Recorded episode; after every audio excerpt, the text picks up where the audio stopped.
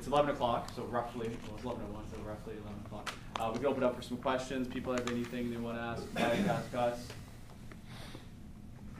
Please. Uh, yes, uh, the property that you have, do you hold them under a company and which kind of entity are you using? Yeah, it's under a corporation. So right now, for if you want to go back to one of the first slides, that's uh, just the building is owned in a corporation, and with me and my partner, we have holding corporations that own 15% of the corporation that holds the property. So I have a holding corporation, he has a holding corporation, and they own another corporation 50 50, and that corporation is what owns the property.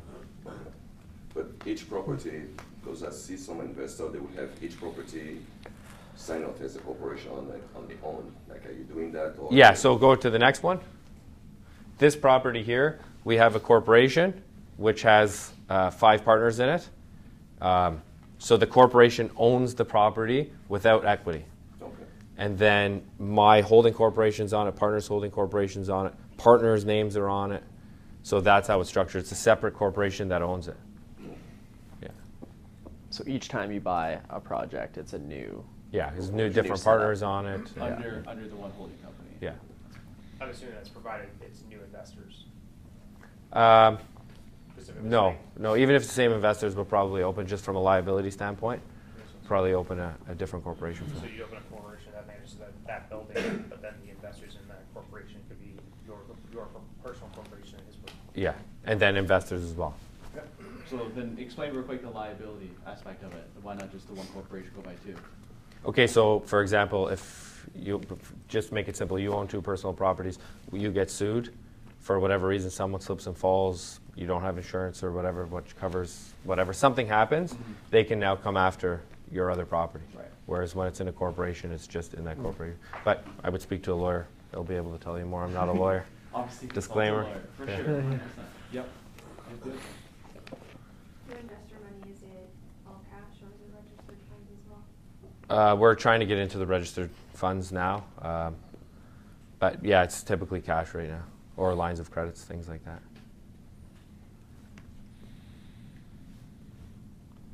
Anybody else? What's been one of your greatest uh, successes and also failures? Would be my next question. Just on your investing journey up until now.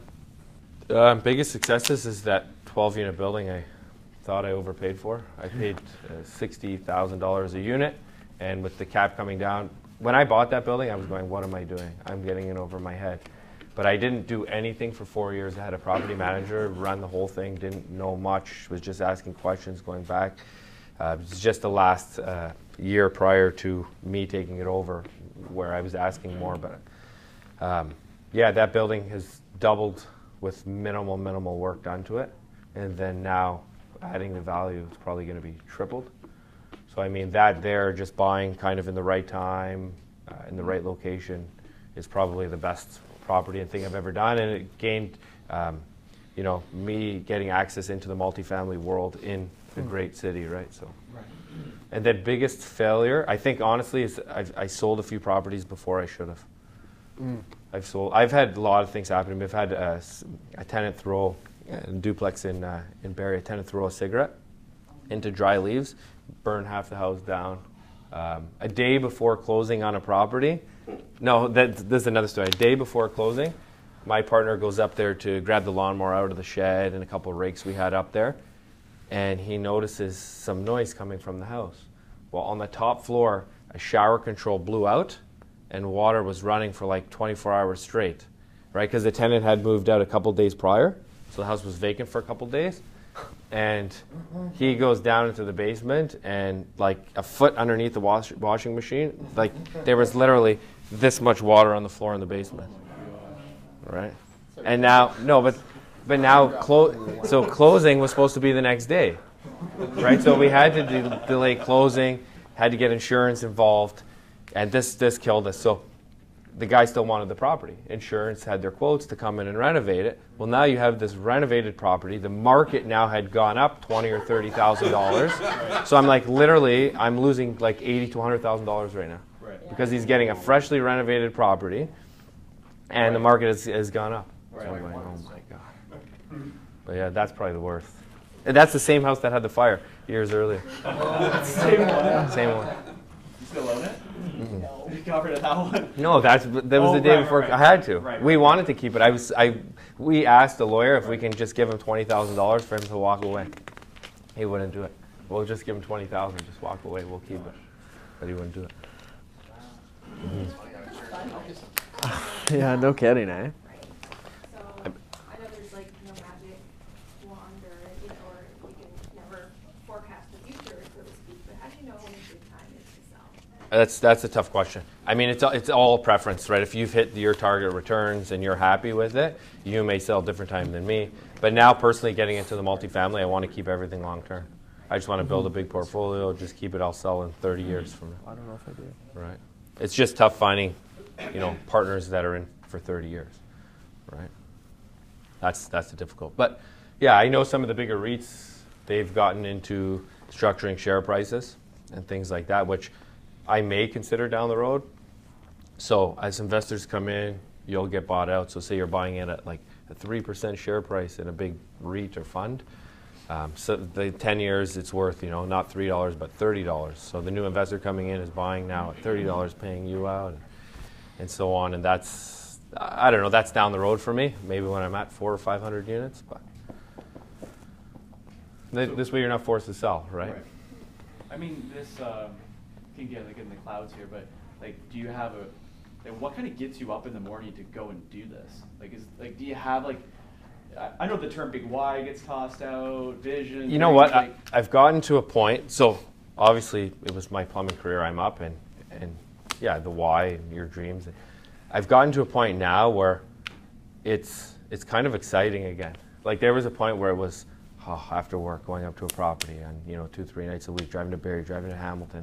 Like, is this worth it? I don't think this is worth it. Like I just feel like selling everything. But you just keep trekking along, and now I'm back to the point where it's kind of exciting. I'm getting into these, negotiating with the 19 unit. Now I'm you know talking with the owner, saying, hey, why don't you give me a mortgage? We'll pay. You're going to pay taxes on this. If you keep it in there, you know you can pay taxes down the road. You'll be better off right? So then he starts thinking, oh yeah. So I don't know. It's more relationship based now, Right. and it's just become exciting again. So it's just Right? New more- partnerships, Right. new deals, uh, new challenge, I guess. What I think too, like now, I mean, not to say that at the beginning, I mean, like all of them are big deals, but just like starting to expand and take on biggest per, I mean, bigger, I mean, the bigger purchase prices and just, you know, like new investor relationships, I could totally imagine just, Yeah. just how exciting that is. Yeah. And also too, like getting out of, getting out of the plumbing, the plumbing gig and now this is what you're doing full time. That that's actually right now one of the biggest downfalls is I'll have some plumbing. Like for example, last week I was I was at my building two days. There's a leak, and because I've had a lot of experience in the plumbing side of things, it's behind behind walls. It's leaking three stories down, or you don't know what it is. Mm. So if I sent a like a company in there to rip walls down, do this, do that, it's like what am I paying? It's like okay, today I have a half a day. Should I reschedule my meetings for tomorrow because I can and go in there? And I shouldn't be, but I do. I go in there. No, but you know what it is because I've taken over the property management side, and dealing with contractors is just as tough as property management. We're going to have it done Thursday. The tenant says, you know, it's been a week now. Why isn't it done? And then I talk to the ten- or to the contractor. He says I'm coming Friday, and I send her a message saying, look, this is what he said. He's coming Friday. So even this is yesterday. So last night she sends me a picture. Still a big hole in her wall right? She's like, now this is going on two weeks. Like, what's going on here? But yeah, a lot of that property management, dealing with some plumbing stuff. Like, I don't want to be doing that. That's why I need to hire. I'm caught doing a lot of, you know, day-to-day stuff that I probably shouldn't be doing. Yeah. Right, It's taking up some time. So, yeah. Do you feel like when, because you used to be a contractor, that sometimes you, because you're more so in an office now and dealing with people? Yeah, that- you know, that- the that's exact- breakup of your day, when you actually get to go in and rip some stuff up, is actually just a little more enjoyable? It breaks up your. You know, it, it, it does when I actually are, I'm not working on my own properties. Like my neighbor's a plumber, and sometimes, and he has his own plumbing company with employees fair size. Sometimes he'll be like, "Hey, I need a hand on this. Like my guy's not experienced. Can you come and give me a hand?" And I have a free day. That's fun. Yeah. We go out for the day, whatever. It's like hanging out with a buddy. Right.